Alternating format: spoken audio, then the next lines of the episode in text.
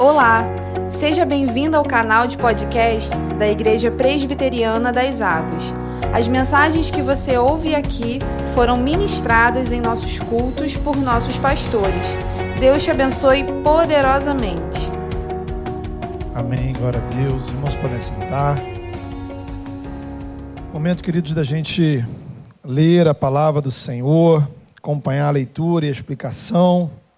Evangelho de Lucas, capítulo de número 15. Abra sua Bíblia, abra sua Bíblia em casa, ou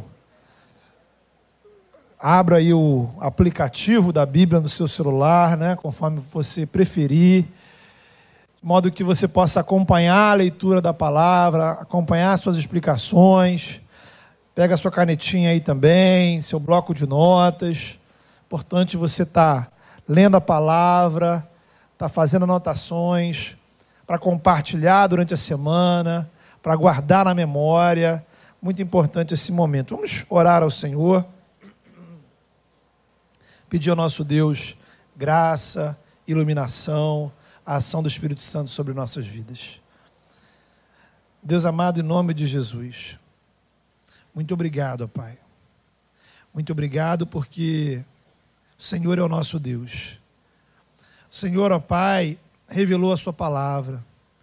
A Sua palavra, Senhor, é luz, ó Pai, para os nossos pés, luz, ó Deus, para os nossos caminhos.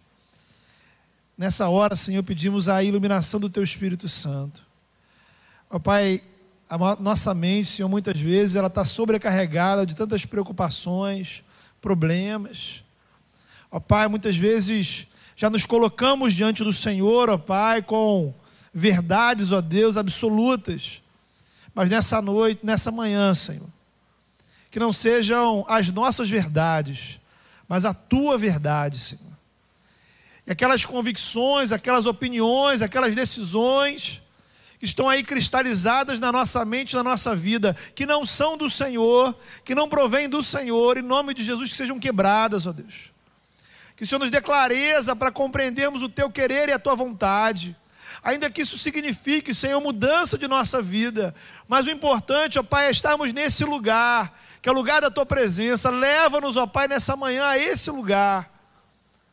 Em nome de Jesus, ó Pai, o lugar onde vamos ouvir a tua voz, onde vamos ser tocados pelo teu Espírito Santo. É nesse lugar que queremos estar, Senhor. Em nome do teu filho Jesus nós oramos. Amém. Palavra do Senhor, queridos Evangelhos, segundo Lucas, capítulo 15, a partir do versículo 1, diz assim: Aproximavam-se de Jesus todos os publicanos e pecadores para o ouvir, e murmuravam os fariseus e os escribas, dizendo: Este recebe pecadores e come com eles. Então lhes propôs Jesus esta parábola: Qual dentre vós é o homem que, possuindo cem ovelhas e perdendo uma delas, não deixa no deserto os 99 e vai em busca da que se perdeu até encontrá-la. Achando-a, põe-na sobre os ombros, cheio de júbilo. Indo para casa, reúne os amigos e vizinhos, dizendo-lhes: Alegrai-vos comigo, porque já achei a minha ovelha perdida. Digo-vos que, assim, haverá maior júbilo no céu por um pecador que se arrepende do que por 99 justos que não necessitam de arrependimento?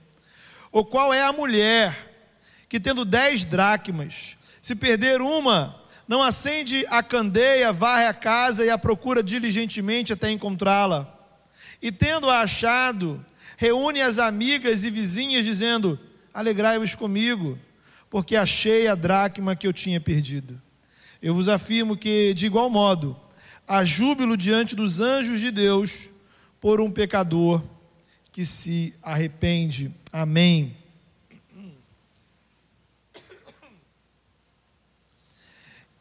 É certo, querido, que você já passou pela experiência de procurar alguma coisa que você não sabia onde está. Você não sabe onde está, você começa a procurar, você acha que perdeu e começa aquela aquela procura, não é? Qual foi a última vez que você achou que tinha perdido, procurou e conseguiu achar. Acontece quase todo dia, não é verdade? Uma chave, um documento, um objeto qualquer, um celular. E o alívio que dá quando a gente está procurando, né? Aquele ufa, que você diz assim, poxa, encontrei, achei. No texto que lemos hoje, Jesus ele nos remete a esse tipo de experiência. Todo mundo já perdeu alguma coisa. Todo mundo já procurou alguma coisa. E todo mundo já achou alguma coisa que estava procurando. Jesus utiliza essa experiência humana tão elementar, tão simples, tão corriqueira, para ilustrar uma verdade espiritual grandiosa. A situação é a seguinte: Jesus estava reunido com um grupo de pessoas que, podemos dizer, o estilo de vida não era assim politicamente correto. Eram pessoas consideradas pecadoras. E Jesus estava ali, né, com aquela galera de uma reputação questionável, conversando, comendo com eles, interagindo com esse pessoal. Os religiosos olham aquela cena e criticam Jesus, como pode? Como pode? Na visão deles, alguém que levasse a vontade de Deus a sério, se Jesus realmente tinha temor de Deus, era um homem santo, não podia se misturar com aquela gente. A santificação envolvia, na perspectiva dos fariseus, isolamento. Você deve conhecer aquele ditado: quem se mistura com porcos, farelo come, não é verdade? Pois é, essa era a visão dos fariseus, não de Jesus. Para os fariseus, não se misturar. Para Jesus, se misturar. O comportamento de Jesus era considerado assim escandaloso, porque ele se misturava, ele se envolvia, ele interagia, ele se relacionava. Ele ia na casa das pessoas, conversava com elas, dava atenção, tratava todos sem qualquer tipo de restrição, preconceito. O texto aqui usa um verbo muito importante, né? porque diz que os fariseus murmuravam, porque Jesus recebia palavra receber aí significa que Jesus dava acolhimento. Não é apenas simplesmente dizer bom dia, boa tarde, boa noite, né? Ou como hoje, né? não é simplesmente bater um cotovelo. Jesus recebia os pecadores, ele convivia com eles. Agora, como vamos descobrir aí ao longo da passagem, não significa que Jesus dava aval ao comportamento delas. Ao contrário, é o tipo de coisa que hoje em dia as pessoas não entendem mais. Então eu vou contar uma coisa para você que pode ser novidade. Se importar com pessoas não significa concordar com elas. Pessoas importam por uma razão bíblica. Elas são criação de Deus. Elas trazem em si a imagem e semelhança com o Criador. Elas são alvos do amor de Deus. Jesus se importava com elas, Jesus as acolheu, ainda que não concordasse com a opinião delas, as atitudes delas. Quando Jesus, veja você, lavou os pés dos discípulos, não podemos esquecer que entre os doze estava Judas. Jesus não chegou ali, ó, lavou um, dois, três, quatro, onze. Chegou, não, você não. Jesus lavou os pés de Judas, sabendo que ele iria traí-lo. Então, qual é a situação que temos aqui? Jesus está cercado por pessoas, pessoas consideradas pecadoras. Os religiosos criticam ele por isso. E aí Jesus conta duas parábolas para justificar espiritualmente o comportamento dele e mostrar que a visão dos fariseus estava errada. A primeira parábola é famosíssima. Né? Ao longo dos séculos, aí nós temos pinturas, poesias, músicas inspiradas nesse texto. Os inários, as harpas tradicionais das igrejas possuem diversas canções baseadas nesse texto. História é muito simples e você deve conhecer. Um homem tinha cem ovelhas, uma se perdeu. Ele deixa as 99 e vai atrás até encontrá-la. Ele a encontra, ele coloca ela sobre os ombros e volta com ela para casa. Chegando, chama os amigos, reúne os vizinhos e faz uma festa de comemoração, porque a ovelha perdida foi achada. Segunda parábola, ela vai seguir o mesmo ritmo. Pequenas diferenças. Na primeira, quem sai à procura é um homem atrás das ovelhas. A segunda é uma mulher atrás de uma moeda. E aí é interessante porque quando Jesus fala, ele dá um exemplo, digamos, de uma coisa que um homem faz, uma mulher faz, o que Jesus quer dizer é o seguinte: olha, esse é o tipo de coisa que todo mundo faz. Sejam homens, sejam mulheres, seja como uma ovelha, seja como uma moeda. É essa a intenção de Jesus. Né? Então a mulher tinha dez moedas, ela perde uma, cuidadosamente a procura, vai àquela casa até achá-la. Ao achá-la, tem a mesma reação, reúne as amigas e faz uma festa em comemoração. A conclusão de Jesus ao final das duas histórias é praticamente idêntica. Há alegria nos céus por o único pecador que se arrepende. A grande pergunta é: quem é você nessa parábola? Ou nessas parábolas, né? Com qual personagem Jesus quer que você se identifique? Nas duas histórias, Jesus quer, Jesus deseja que você se coloque no lugar desse que perdeu alguma coisa. Isto é, você precisa se identificar com o homem que tinha cem ovelhas, se identificar com a mulher que tinha dez moedas, Jesus quer que você se identifique com esses personagens porque eles na história representam o próprio Jesus. Nesse entendimento, veja, a ovelha, é, aliás, é muito comum, né, quando a gente pega essa história, é uma leitura assim, meio que tradicional, a gente associar a ovelha perdida a, ao crente que estava na igreja e se afastou. Né? Porém, é preciso que você note, isso faz diferença na maneira como a gente compreende a história. A perspectiva de Jesus ela é mais ampla. Todo aquele que não está no rebanho, note, todo aquele que não está no rebanho é considerado perdido. De modo que Jesus está dizendo que existem duas categorias de pessoas diante de Deus: os achados e os perdidos. O estar perdido é a condição espiritual de eu estar fora da comunhão com Deus, fora do povo de Deus. Note que, ao contrário do individualismo moderno, na Bíblia, o projeto de Deus não é salvar pessoas, o projeto de Deus é formar um povo, um rebanho.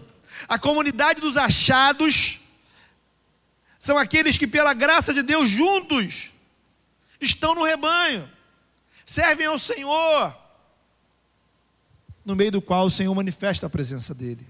Ser achado é a condição espiritual de estar junto com outras ovelhas. Estar perdido é estar fora. É não estar no rebanho. Não importa, veja você, isso é fundamental. Não importa por que você está fora a sua condição é ser perdido. Não há diferença. Se você nunca ouviu falar do Evangelho, ou aquele que passou anos na igreja e depois saiu, Os dois, na perspectiva de Jesus, ambos estão na condição de perdidos. Estar perdido, queridos, é a condição de estar longe do Senhor. Você está espiritualmente perdido porque o, o pecado o torna cego cego para a vontade de Deus, e aí, progressivamente, a sua alma, o seu corpo, as suas emoções, a sua vida, a sua mente vão sendo levados.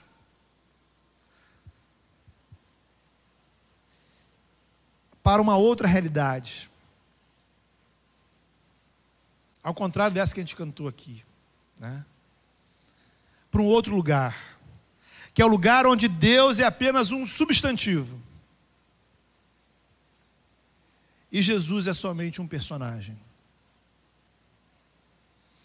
O Evangelho é onde a gente é achado. O Evangelho é onde somos tocados pela graça de Deus e reconhecemos Deus como nosso Criador.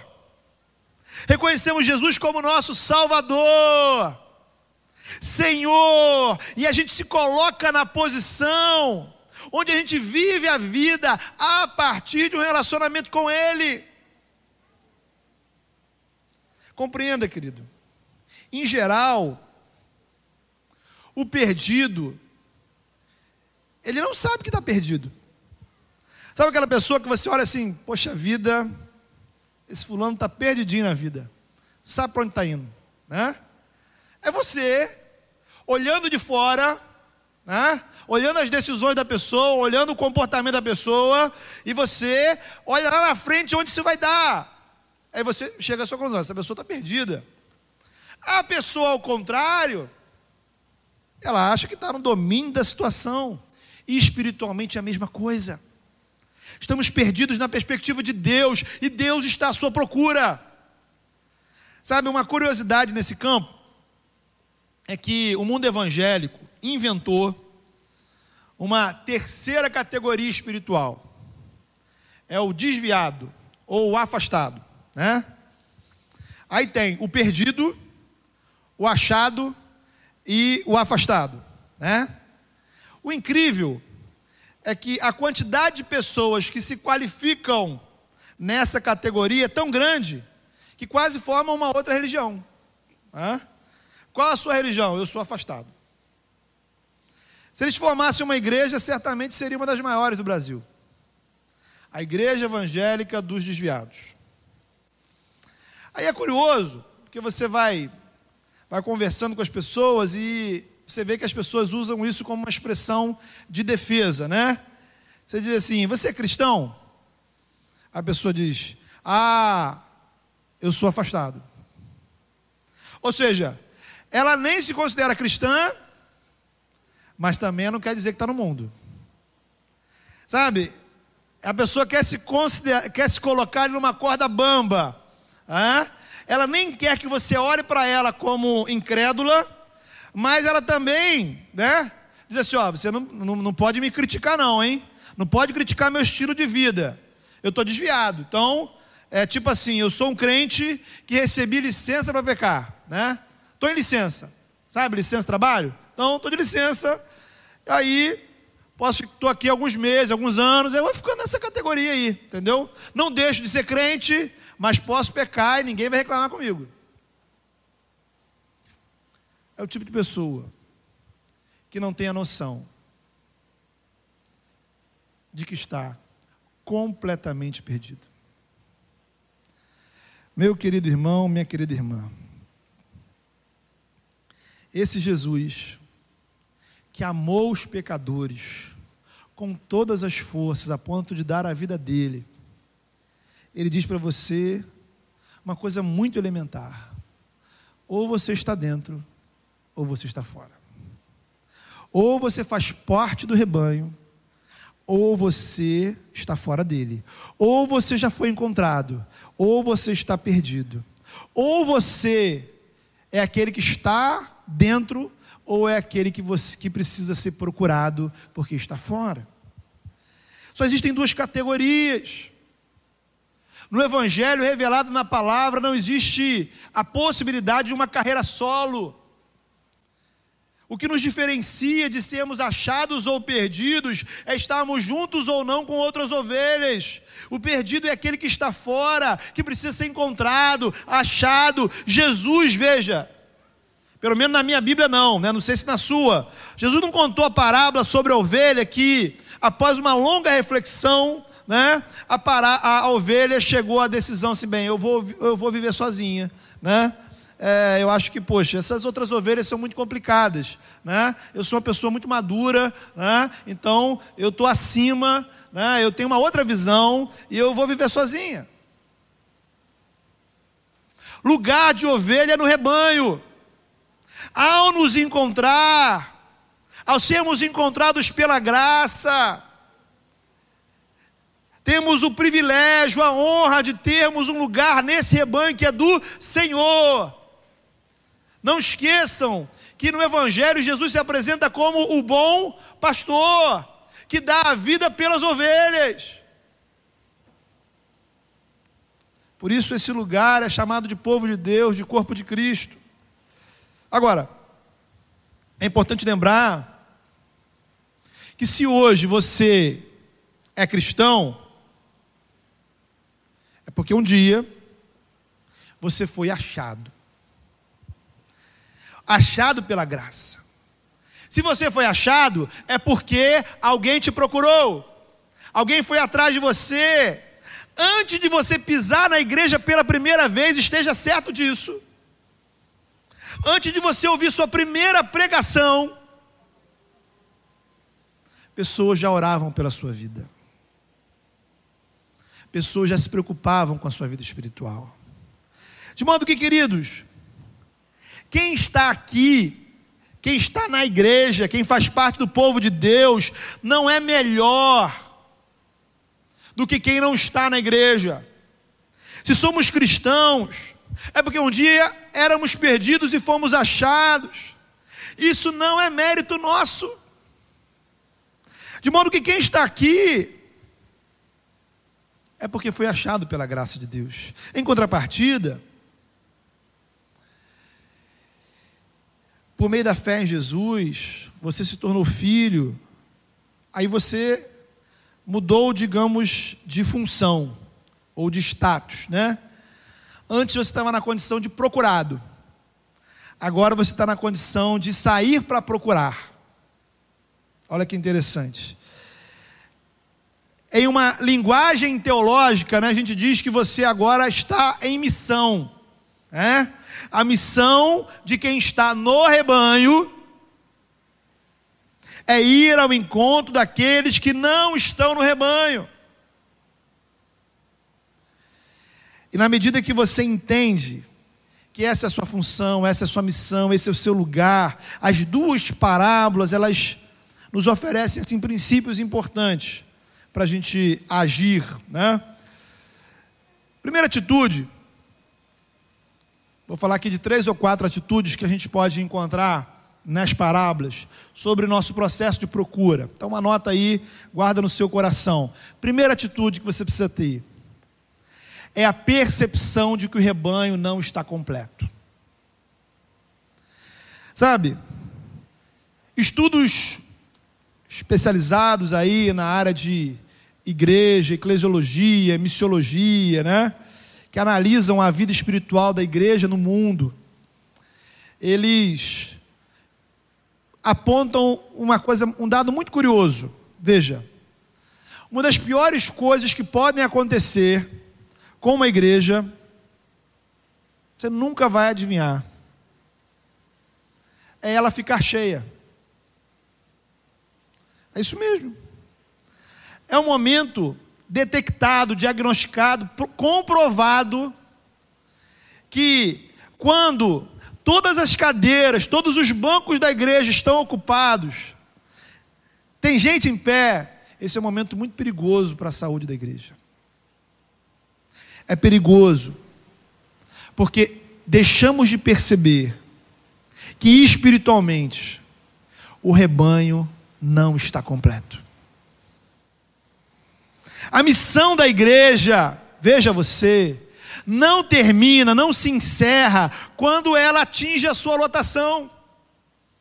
A missão da igreja terminará, idealmente, esse é o nosso propósito, quando todas as pessoas forem cristãos saudáveis, com alegria e santidade servindo ao Senhor. Você vai dizer, ah, pastor, mas isso não vai acontecer nunca. Pois é, esse é o ponto. Enquanto Jesus não voltar, não importa se a igreja esteja lotada ou não, enquanto estiver lá fora, gente que não seja cristão, ainda existem pessoas fora do rebanho. A igreja está em missão. Sabe, queridos, às vezes me parece que nós temos uma, uma ilusão em relação à igreja, que afeta a maneira como a gente participa da igreja, a maneira como a gente contribui com a igreja. Isto é, a gente olha assim e conclui, poxa, a igreja está bem. Né? Você está olhando aí de casa, você está vendo as transmissões, tudo está acontecendo, você está aqui, tem um monte de coisa legal, a igreja está funcionando. Poxa, a igreja está maravilhosa. Tem auditório, tem presencial, tem online, está no YouTube, tem um monte de lugar, está no Spotify, está no seu telefone. A igreja está em todo lugar. A igreja está uma bênção. Então, Vou te falar uma frase. A igreja nunca estará além da sua missão. Ela sempre estará a quem? A igreja sempre estará a quem da missão de Deus para ela. Glória a Deus, irmãos.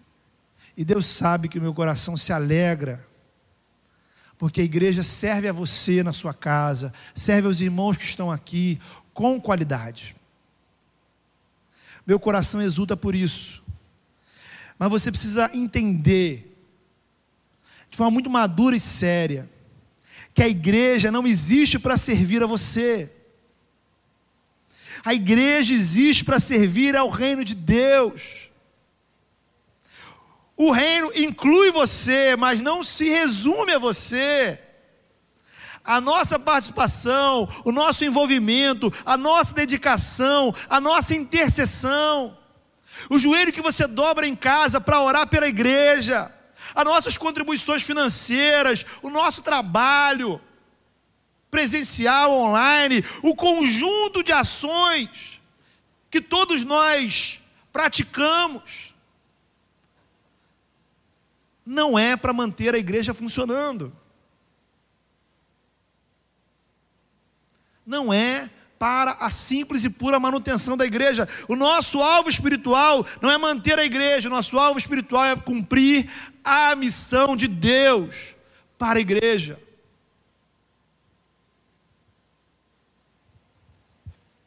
Estamos em missão. De forma que você precisa notar desenvolver a percepção da ausência. Isto é, quem não está aqui hoje que poderia estar tá aqui? Quem não está acompanhando o culto online que poderia estar acompanhando? Talvez seja quem nunca esteve. Seu vizinho, seu primo, seu colega de trabalho, aquela pessoa que estudou com você, aquele seu amigo que está com problemas, que está afastado da igreja. Também pode ser alguém que já esteve aqui. Quando você sente falta de alguém na igreja, o que você faz? Você entra em contato com a pessoa? Deixa eu te falar uma coisa. Em cada dez igrejas, em cada dez igrejas, você vai encontrar dez igrejas, ou onze, na verdade, né? para não perder a brincadeira. Em cada dez igrejas, onze tem gente reclamando que um dia ficou ausente e não foi procurado. Claro, irmãos, sempre quando a gente fala disso, tem aquelas exceções, né? tem os casos bizarros. Igrejas e líderes que só a graça de Deus para aguentar. A gente sabe que existe isso por aí. Tá? Eu não vou ficar aqui também caindo nesse negócio de dizer que a nossa igreja é melhor que as outras. Eu acho, é, e faço sempre questão, quem já fez discipulado, especialmente quem fez treinamento de DNA comigo, Lembra que eu, eu faço questão de deixar isso claro. Acho isso importante sermos honestos. Todos nós aqui somos pecadores e temos problemas sérios. A começar por mim. Então aqui não tem ninguém melhor do que em outro lugar. Agora, o ponto é, é uma coisa do ser humano. Todos nós queremos ser procurados, todos nós queremos ser valorizados. Essa semana, uma pessoa compartilhou comigo que durante uma certa dificuldade que a gente atravessou na igreja, ela estava orando por mim. Isso me deixou muito feliz. Porque foi um momento difícil, aquele momento que o coração está na mão,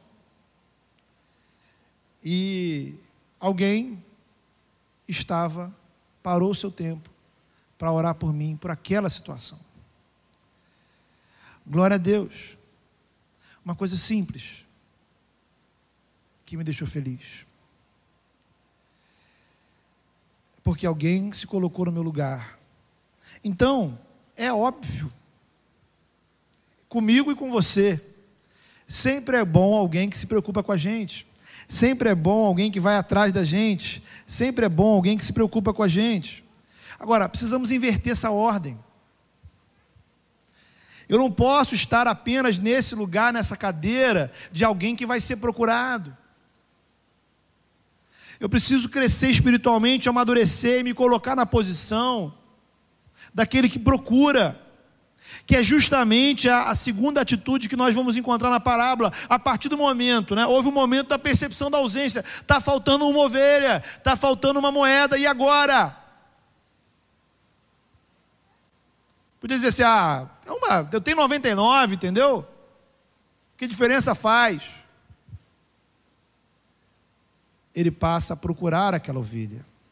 A mulher passa a procurar a moeda. A percepção da ausência faz eu ir ao, encontro. Note que Jesus chama exatamente a atenção para o valor de uma única pessoa.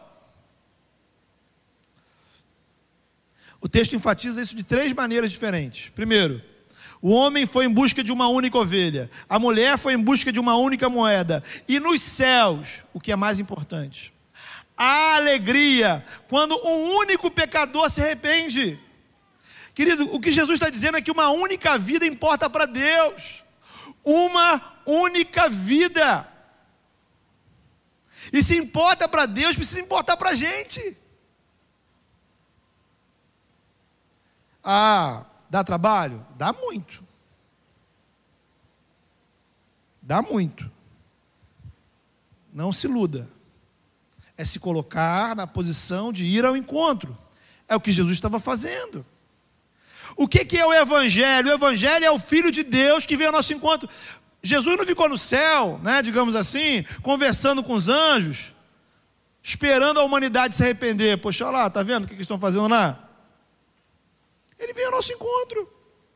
Ele se fez ser humano. E como ser humano, Jesus não montou um escritório, né, um gabinete, um, um, um palácio, uma sala, para ficar esperando os pecadores baterem na porta dele. Jesus não distribuiu senha, não fez agendamento. Ele foi ao encontro das pessoas, em que pese ser o Filho de Deus, santo, sem pecado e certamente muito mais ocupado do que eu e você. Com coisas muito mais sérias do que eu e você. Ele quebrou o paradigma religioso da época. Porque ir ao encontro do outro é reconhecer que eu não estou numa posição superior ao outro. Devemos desenvolver relacionamentos missionários. Devemos ter alvos missionários, desenvolver relações significativas com as pessoas, mostrar que a vida delas importa para Deus e para a gente. Lembre-se, você, se hoje você está no digníssimo papel de procurar, é porque um dia você já esteve na categoria de estar perdido e alguém foi ao seu encontro.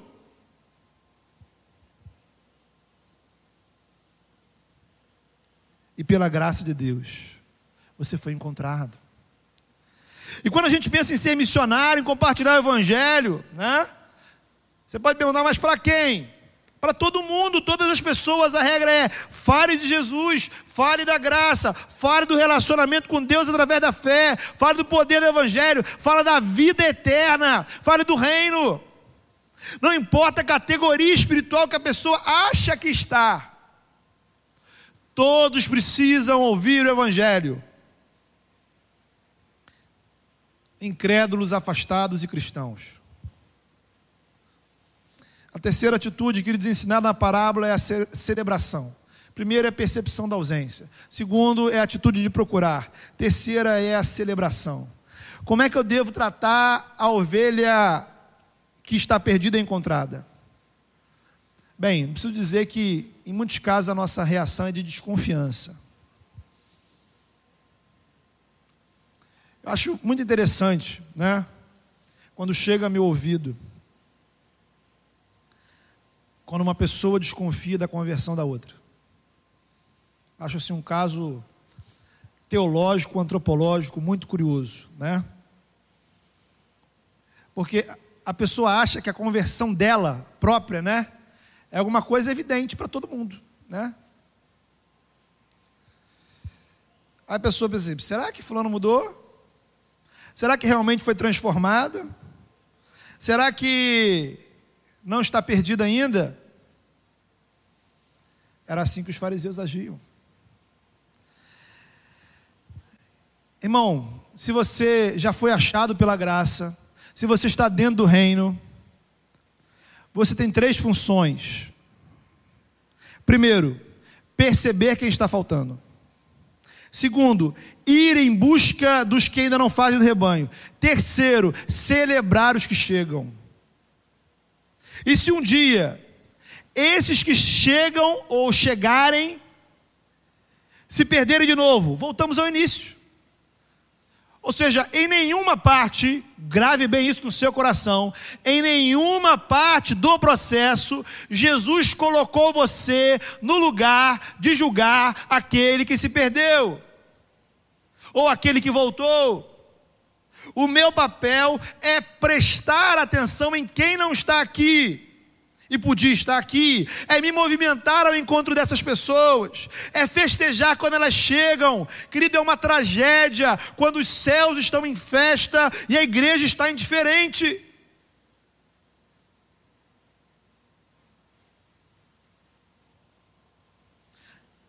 Note que a alegria é comunitária. Nas duas parábolas, quando os perdidos são achados, as pessoas chamam os amigos, os vizinhos para a celebração. Em outras palavras, quando se acha um perdido, o rebanho precisa estar em festa. Não é uma festa individual. E aí, para terminar,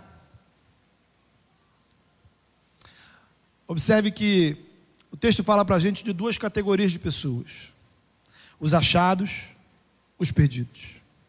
Os que estão dentro do rebanho, os que estão fora. Cada grupo possui a sua responsabilidade na história. A responsabilidade do achado é sentir falta de quem não está, é ir ao encontro deles, se alegrar com a chegada deles. Agora, o perdido também tem responsabilidade. O retorno do perdido não é automático. A responsabilidade do perdido é o arrependimento nos dois textos, os céus celebram os pecadores que se arrependem. Não é apenas voltar, é se arrepender. A condição do voltar é o arrependimento. Elas podem receber o carinho, atenção, a pessoa pode se achar o máximo, né? Todavia, elas só deixarão a categoria espiritual de perdidas quando se arrependerem.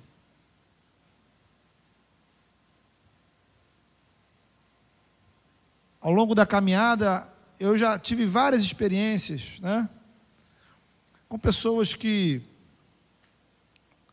agradeciam o carinho, o carinho do pastor, o carinho da igreja, a atenção, a preocupação.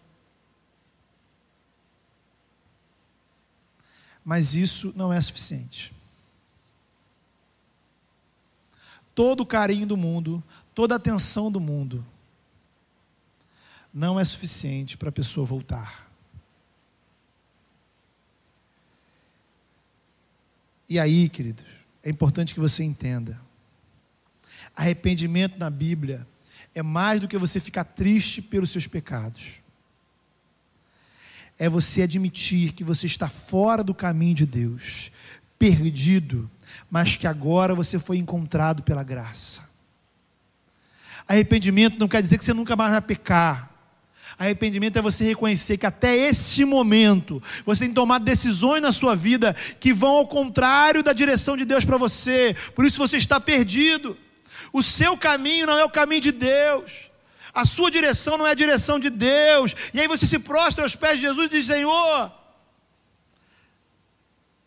Tu és o caminho, Tu és o lugar, como cantamos. E é nesse lugar que eu quero estar. Eu não quero estar nos outros lugares que eu me coloquei, que eu procurei. Quem você é nesse processo?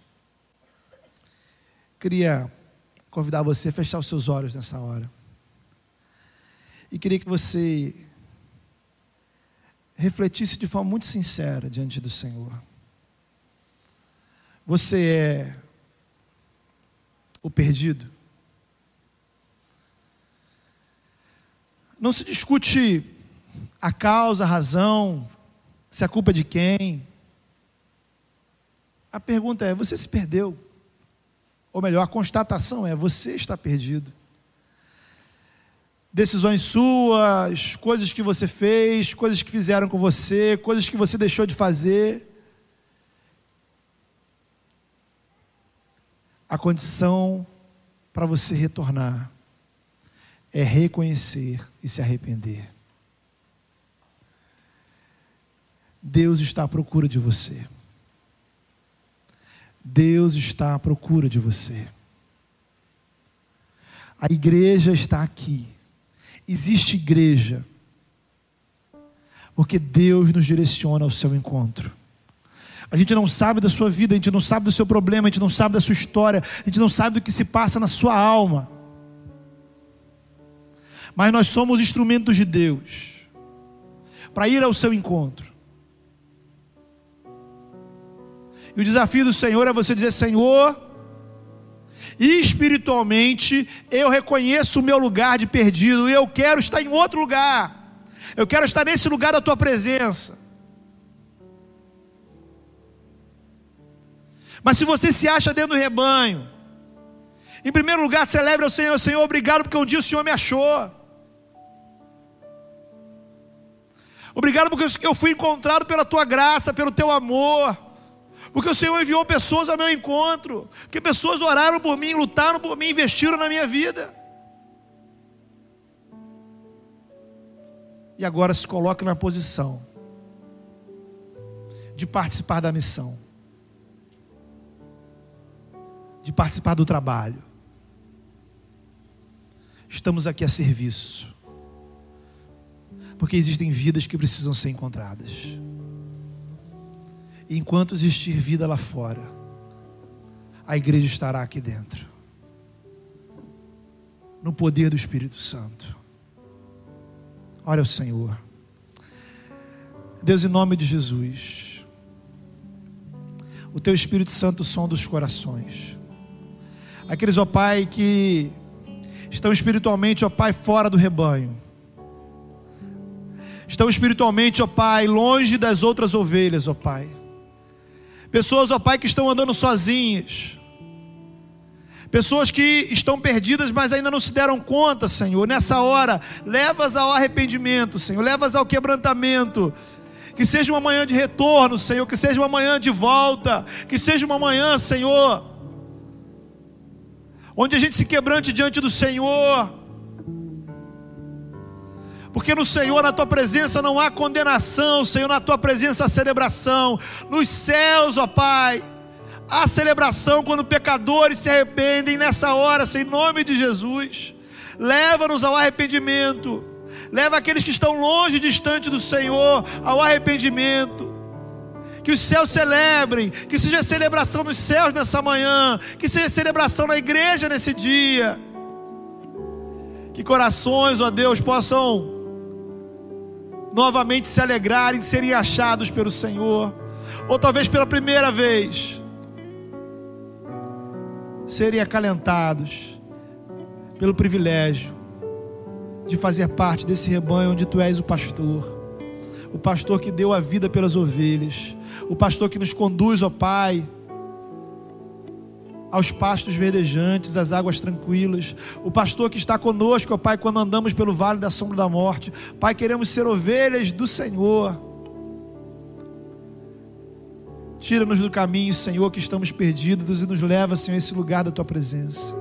Ó Pai, nos faz igreja que está à procura, Senhor. Aqueles que estão no rebanho, Senhor, tira todo orgulho, toda vaidade, todo sentimento de relaxamento. Pai, que a gente possa entender, Senhor, que ainda tem muita coisa para ser feita. E o que a gente faz ainda é pouco, Senhor, é nada, Senhor. O nosso objetivo, Senhor, não é encher, ó Pai, essas cadeiras. O nosso objetivo, Senhor, não é lotar essa igreja. O nosso objetivo é servir ao Teu reino, Senhor. Nessa manhã, Senhor, dedicamos, declaramos que tudo, Senhor, absolutamente tudo, e todas as nossas vidas que compõem esta igreja estão a Teu serviço, Senhor, para a Tua glória. Nos usa, Senhor Tira-nos desse lugar, Senhor, de um comprometimento, Senhor, meia boca, indiferente. Queremos, ó Pai, nos comprometer totalmente com o Senhor, porque Tu és o nosso Senhor, Tu és o nosso Criador, estamos aqui para Te servir, Senhor. Usa-nos, ó Pai, consagra-nos, ó Pai que apesar de nós, apesar dos nossos pecados, através de nós, o Senhor faça o teu reino acontecer. Em nome do teu filho Jesus. Amém.